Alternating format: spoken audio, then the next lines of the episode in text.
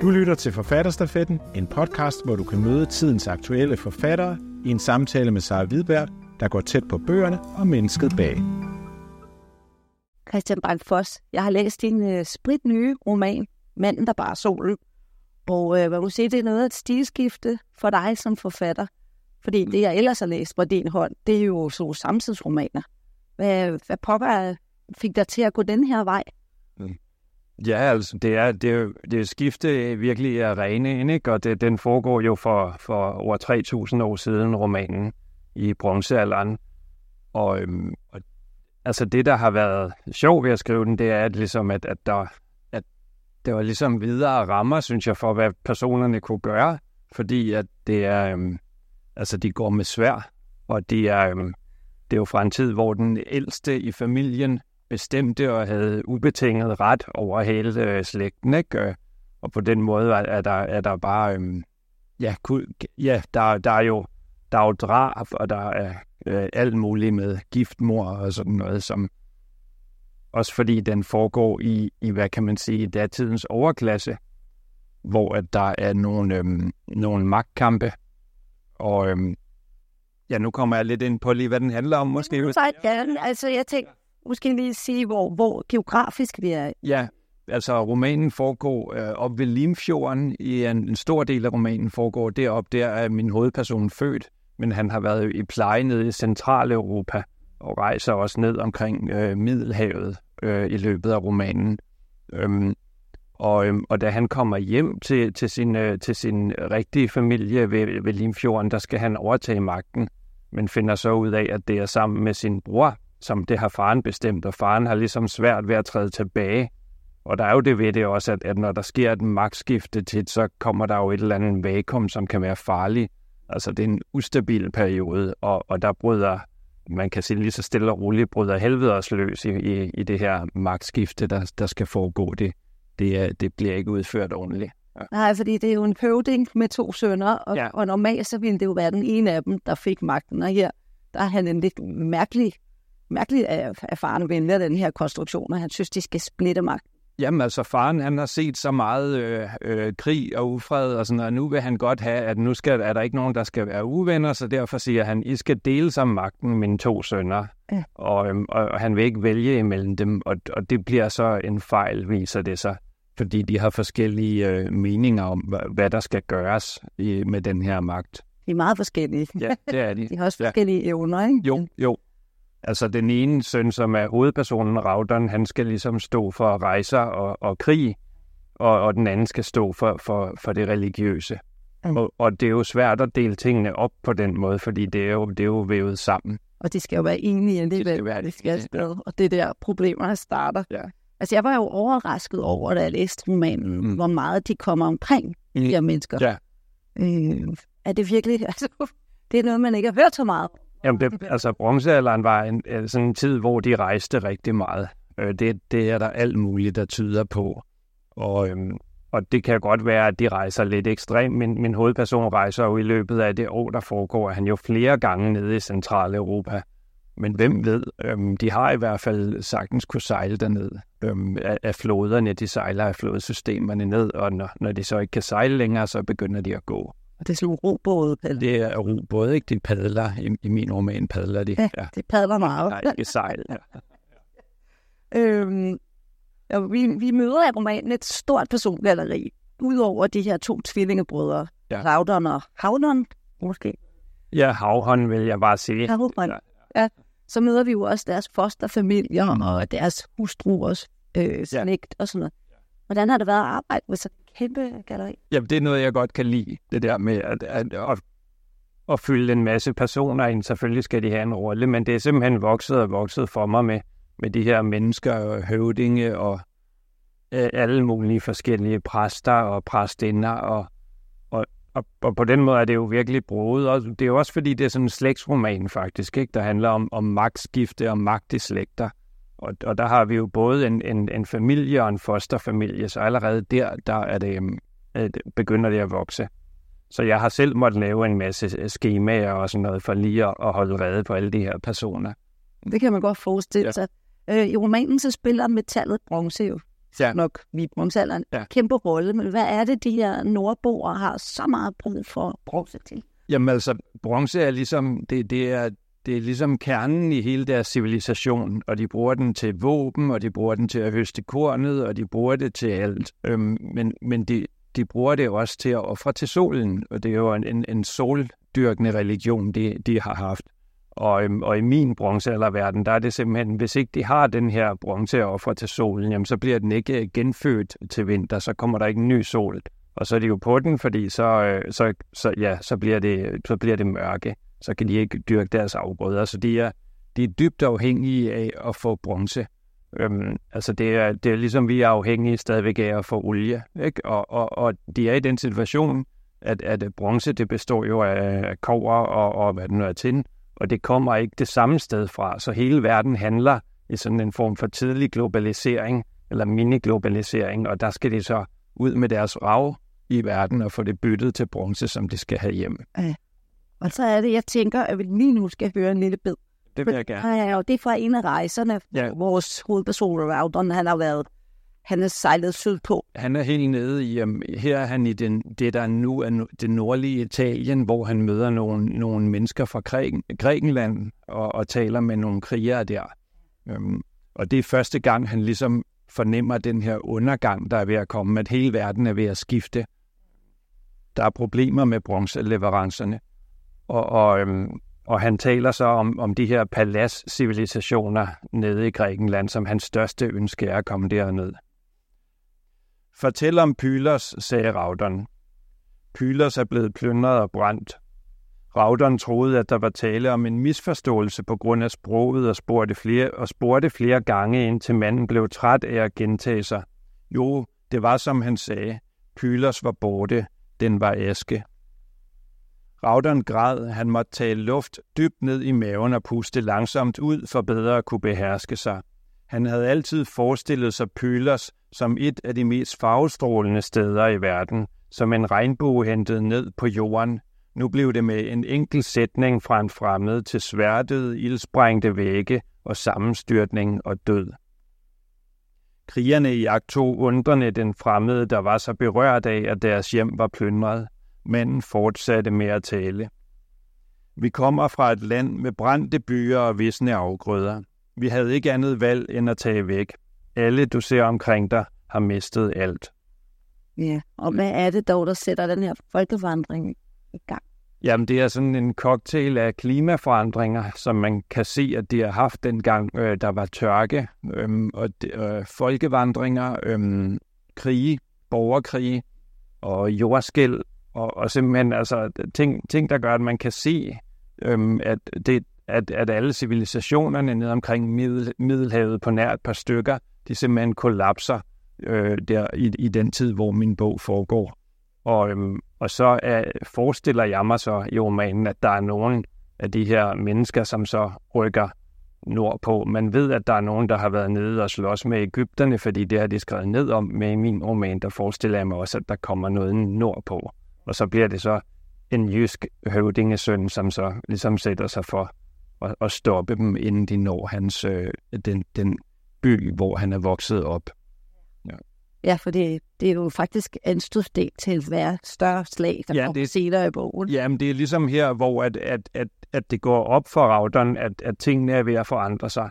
Og der er jo dels det med, at hans barndomshjem er, er troet af den her øh, øh, folkevandring af krigere, der kommer.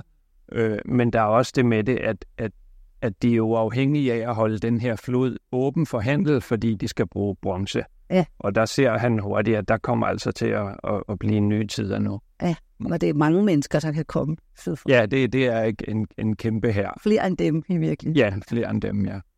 Øh, ja, for det sætter jo også i gang i, at, at han skal ud og have de andre stammer til at, at stå Ja, sig. Ikke? Jo, de skal i gang med noget diplomati. Jamen, han, er, han har jo mange modstandere. Dels har han sin egen familie, som ikke rigtig ser katastrofen komme på samme måde, som han selv gør.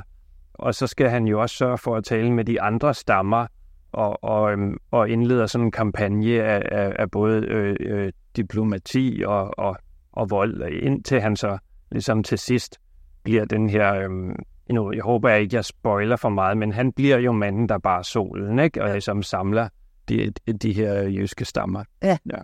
Og det er jo spændende, det er jo meget bogen, at der er det Ja. ja. ikke? Der er det spændende optakt, kan man sige. Og, og så i bogen hedder det jo så, med et forsøg på en tilbageskrivning, hedder det gøjterne og ikke øh, jøderne, ikke? Men, men det er jyske stammer. Ja. Øhm, romanen kan vel egentlig læses som et, lidt et spejl på vores tid.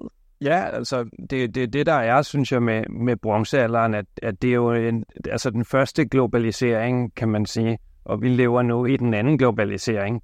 Den første globalisering gik under med et brag, øhm, og, og det, øhm, altså de har jo været dybt afhængige af handel for at kunne få deres samfund til at fungere, og, og, og, og det kunne vi jo også se under corona for eksempel, hvordan at, at, at, at når det lukkede ned, at der var pludselig ting, vi ikke kunne skaffe, og vi var dybt afhængige af, og af den her handel. Vi, vi, vi, vi kunne ikke lave det hele selv. Det kunne man heller ikke dengang. Og, øhm, og så har der også været de klimaforandringer, der har gjort, at, at folk begyndte at, øhm, og, og hvad nu det hedder, at rykke sig for at, at få ressourcer. Så der har været en kamp om ressourcer, formoder er. Øhm, og, og på den måde synes jeg ligesom, at, at det blev et, et spejl på vores tid, den her første globalisering øhm, som så simpelthen øhm, stoppede på et tidspunkt. Ja. Jo, og det er jo øh, interessant det her med, at vi er lige så afhængige af energikilder. Som ja, det er vi jo ikke. ikke? Og, og, og, og har ført krige for at, ligesom at kunne bevare dem, ikke? For at beholde vores For olie. beholde olie, blandt andet, ikke? Ja, øhm, Ja, så, hvor vi heller ikke have folkevandringer. nej, det, det er jo også, øh, forhåbentlig kan man så løse det anderledes end Raudern gør, fordi hans, hans metode, det er jo, det er jo så voldens, ikke? Men, øhm, men, men altså, det var, det var, jo mere jeg læste om bronzealderen, jo mere gik, gik det op for mig, at, at det, der var faktisk virkelig mange ting at hente, også om, om vores tid, synes jeg. Men sådan er det jo også med historie ofte. Ja, en interessant øh, parallel i hvert fald, Ja. som jeg ikke... Altså, du tror jeg, det er faktisk den første bog, vi får af den her slags som bronzealderen. Ja. Fiktion, øh, Ja. den her måde i hvert fald. Ja. Så det er jo en, en, er nok for mange mennesker ret nyt at Ja. ja. læse om, ikke? Jo, altså jeg håber jo bare, at de, eller jeg håber, de vil læse det som en underholdende historie, øhm, men måske jo også, at man begynder at interessere sig for, for, hvad der egentlig skete under den her globaliseringsperiode, som, som vi ligesom kan se, der har været engang, og som endte. Det er i hvert fald vildt spændende, og, og, og det er jo faktisk en action-packed bog. Ja. Altså, det er jo ikke en historiebog på den måde. Det er faktisk virkelig action, og, Ja. og det er lige for, altså det er jo mere spændende end Ringnes Herre. Ja. Altså, tak, og det er den største ros, du vil. Men, men der er lidt, det her det er næsten som at være et fantasy-univers, fordi det er så langt tilbage. ikke? Jo, altså der har jo været et element af det, som hedder world building, som man siger i fantasy, at man selv skal finde på en verden. Og der har jeg jo prøvet, jeg har haft nogle ting, som man ved, og så har jeg prøvet at fundet på, og der er sikkert en masse, der vil være uenige i det i mange af de beslutninger, men, men ja, man er jo nødt til at træffe nogle valg i sådan en. Og, øhm, men det man også kan se omkring den tid, det er, at der er faktisk ret mange af de der gravhøje, hvor der ligger kvinder i, og, og gravhøjene har jo været elitens øhm, begravelsespladser. Så, så på en eller anden måde kan man, må man formode, at der har været mange magtfulde kvinder i samfundet, og det har også gjort, at jeg kan, kan have nogle øh, kvinder, som på en eller anden måde er, er, er, er høvdinge, og, og som har, øhm, har, har, har positioner i det her samfund. Det har også været ret sjovt, synes jeg, at skrive om de her øh, altså, kvindelige høvdinge og, og præstinder og, og hvad der ellers er. Ja, for det er ikke kun mænd, der, Nej. øh, der kan bære sig, Det er at det ikke. det er tilbage i tiden. Altså, vi, det kommer jo fra en tid, hvor at, at, at det, er, det er den ældste i slægten, der bestemmer, formoder jeg, det har været sådan. Men, men hvis den ældste så ikke er en mand, så er det så kvinden, der bestemmer. Så er der måske nogle fædre, som der er i bogen, der kan sige, nej, den går ikke. Og så skal kvinden jo så ligesom forsvare sin ret til at være den i slægten, der bestemmer. Det er den med flest venner og flest Ja, dem, der... Der, er det jo, det er jo, der, der går der politik i det, ikke? Og, ja. Øh, hvordan har det været sådan at, at balancere realisme med det spektakulære? Fordi noget af det Ja. er ret voldsomt. Ja, det er rigtigt, altså. Og, og, øhm, men der, der har jeg simpelthen bare givet los. Og, og, øhm, og, og det er ligesom jeg har skrevet, hvad, hvad jeg havde lyst til, og så blev, blev det jo også meget, det blev en bog om magt, men det, blev, det er også en bog om, om vold, ikke? Og, og hvordan, hvordan vold øh, udspiller sig, eller hvad man skal sige. Og der er det jo det med de her mennesker, at det er meget tæt på volden, øhm, fordi at, at de, øhm, de er selv øh, krigere også, men, men i, i vores samfund, der er det jo sjældent, at vi selv oplever den vold, som der alligevel ligger bag. Altså det er sat lidt på spidsen, men der er jo mange af de ting, som vi, vi mange af de goder, vi nyder i dag, som på en eller anden måde er, er det, det er opstået på en måde, som måske ikke er særlig pæn, ja. men det er ret langt væk. Men min hovedperson, han har selv ligesom fingrene nede i skidtet. Ja. Og så er det jo, det er jo også en tid, hvor der er slaver. Ja. Så, øhm, og, og det er så også omdiskuteret. Der er nogle arkeologer, der siger, at der har været slaver. Andre siger, at der ikke har. Ikke? Men, men der har jeg så valgt, at det var der. Ja. Og, øhm, og det er jo også bare altså en, øhm, det er jo en brutal virkelighed.